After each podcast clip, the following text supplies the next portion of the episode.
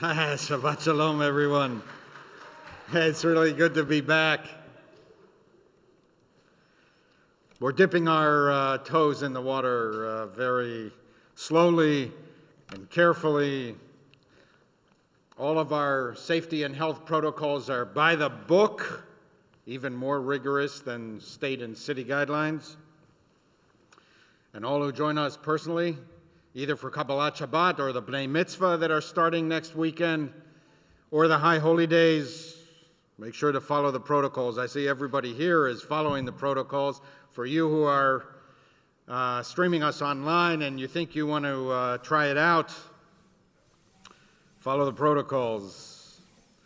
Pre register, we have limited capacity, wear masks, and you know, no need to bellow out the prayers I'm actually surprised that I uh, say that because, you know, we've worked hard over these many years to encourage you to chant and sing loudly. But, you know, I've come to realize that God also understands quieter and even nonverbal prayers. All congregants who don't feel comfortable in the sanctuary, if you're streaming us online, I urge you to Follow your instincts. We will continue to provide and even enhance our virtual outreach to you. But we felt from the beginning that when state and city authorities managed to lower community spread and offer guidelines on how to reopen, we would try to reopen for two reasons. First, personally, I think we will be living with this coronavirus for at least until the next summer. That is at least our entire program year. And therefore, we have to learn to adapt, uh, to live as safely as possible while living in this new reality for as long as it takes. And second, many of our families want and need what we can provide only in person. Dozens of students need to be bar and bat mitzvah this year.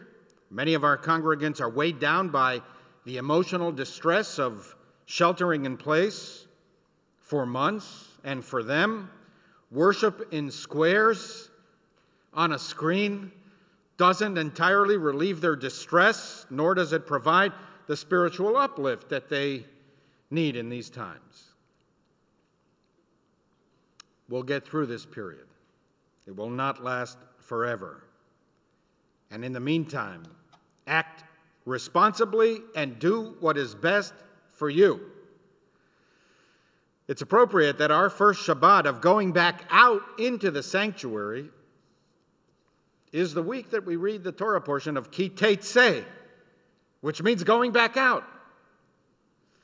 The name of the parsha is taken from the first verse, which speaks of going out to war. When you go out to war against your enemy. Isn't that what so many Americans feel today? That when they go out on the streets, they're almost going into a spirit of warfare, like a war zone?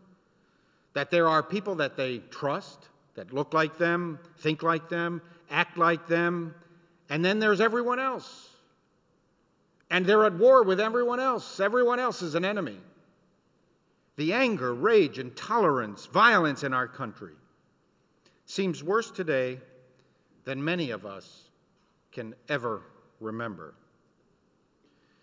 And perhaps because Ki Tetze begins with going out to war, much of the rest of the Parsha is about striving for peace, social order, compassion, decency. In the end, while violence might be sanctioned by the Torah in certain very exceptional, rare circumstances, Judaism does not promote or encourage violence, it seeks peace. There's one passage in this week's Torah portion that I've always loved. It goes like this If along the road, you come across a bird's nest, and the mother is sitting on the young or on the eggs. Do not take the mother with the young. Let the mother go, and only then take the young. Why? What is the point of this law? After all, Judaism generally does not prohibit consumption of animals or fowl, except like birds of prey, specifically deemed unkosher.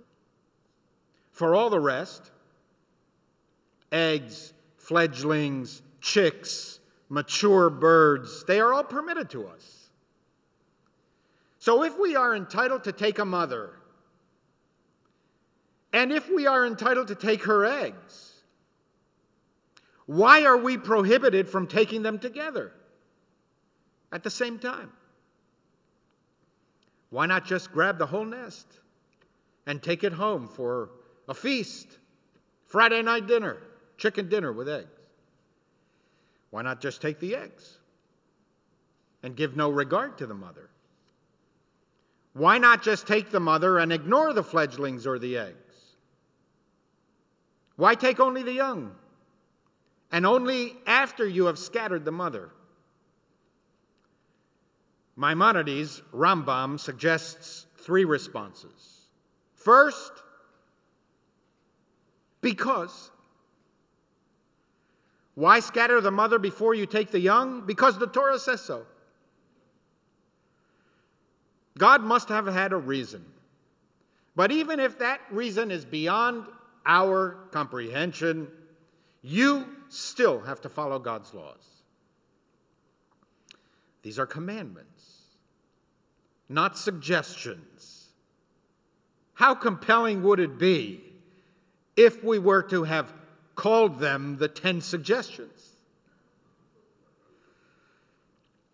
But the problem with this explanation is that human beings want answers. We want to know the reason for laws. We are not automatons, and over time we will ignore laws that make no sense to us. Even our own children eventually will cease listening to us when we tell them, behave, and they ask why, and we say, because I told you. And therefore, Maimonides gives a second reason. In order to spare the mother bird suffering, emotional pain. Now, this is an explanation that is pleasing to modern sensibilities. Animal welfare, a concept that Judaism knows well, we call it tsa'ar ba'alei chayim, has become a standard expectation, especially in the West. If we were to take the eggs or the fledglings in the presence of the mother, Maimonides suggests that it would cause her emotional distress. She would feel the pain. Some contemporary experts assert that there are animals who feel emotions recognizable to human beings, and that the mother offspring relationship in nature is unique and it cuts across species. But the problem with this explanation is that we are permitted to kill animals, even if animals do feel emotions. We have still taken the young. Is the mother's emotional pain lessened because she did not witness that the hunger took her eggs? When she returns to an empty nest, is her pain diminished because she hasn't actually witnessed the deed? Maybe. Still, we have taken her young. If, in fact, she feels distress, the fact that she did not see us taking the young would not eliminate her distress. And therefore, Maimonides offers a third reason. The law has nothing to do with the feelings of the mother bird and has everything to do with our own feelings. Even if animals do not feel as we do, we should feel the cruelty of taking the young in the presence of their mother. It's not necessarily that the mother bird has emotions we would recognize as human, but we are human. And if we practice cruelty to animals, even if the animal does not experience cruelty as a human would, still, we are being cruel. And we feel it. And modern science validates this ancient wisdom. Often, cruelty to human beings begins with cruelty to animals. There is a direct connection between people who torture animals and people who torture people. Gratuitous cruelty to a bird often leads to gratuitous cruelty to a person it's far less likely that one who wouldn't harm a fly would harm a man or a woman. Mark Twain wrote about this in a book called Tom Sawyer Abroad. Huck thinks to himself, I see a bird sitting on a dead limb of a high tree, singing with its head tilted back and its mouth open. And before I thought, I fired. And his song stopped. And he fell straight down from the limb, all limp, like a rag. And I run up and I picked him up, and he was dead. And his body was warm in my hand and his head rolled about this way and that like his neck was broke. I couldn't see nothing more for the tears. And I ain't never murdered no creature since that weren't doing no, me no harm. And I ain't going to. Huck Finn feels morally sullied by killing the bird. He swears that he will never harm any creature that wasn't doing him harm. He recognizes that cruelty is cruelty. Whether it is cruelty to animals or cruelty to humans, they are in some way connected across the species. Nachmanides, Ramban, writes The ruling on the mother bird is not based on the Almighty's pity for the animal. Otherwise, God would have forbidden their slaughter. The reason is to teach compassion and the avoidance of cruelty. These are decrees that are intended to inculcate humanity in us, in human beings. The intent of our Torah portion is to emphasize that even if under rare and exceptional circumstances violence is permitted, even if war is allowed, we do not strive for violence. The opposite, we strive to eliminate violence. Even the laws of warfare specify limitations. You cannot do anything you want even in war. When you start going out now, Ki Tetze, when you go out to work, to school, to synagogue, remember to be kind. Have compassion for others. For those who might have had it even worse than you have during these long, hard cruel months. Mark Twain warned against those who he described as possessing the look of a man who can endure pain in another person.